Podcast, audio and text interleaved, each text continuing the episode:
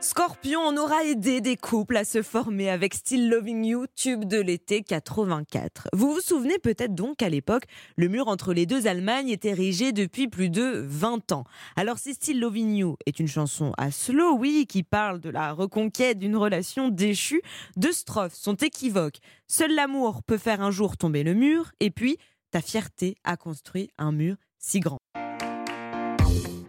Scorpion est au cœur de l'histoire de l'Allemagne. Ses membres sont originaires d'Hanovre, une ville du Nord. D'ailleurs, six ans après Still Loving You, il publie Wind of Change, Vent du changement, sacré depuis bande originale de la chute du mur de Berlin.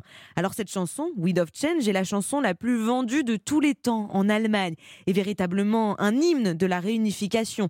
Lorsqu'elle est sortie en 1991, ils ont été reçus au Kremlin à Moscou par Mikhail Gorbatchev. Il leur a remis une plaque sur laquelle était inscrite les paroles de leur chanson.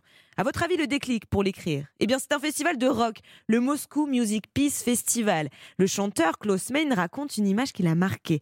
L'armée rouge faisait la sécurité, il tournait donc le dos à la scène, et alors quand le groupe est arrivé, ils se sont retournés, ont lancé leur casquette en l'air. C'est ce qui a donné un vent de liberté au groupe, l'image de la liberté en tout cas, qui avait été bafouée pendant si longtemps. Sachez par ailleurs que lorsque le mur est tombé, le groupe était à Paris. Ils l'ont alors suivi en direct à la télé.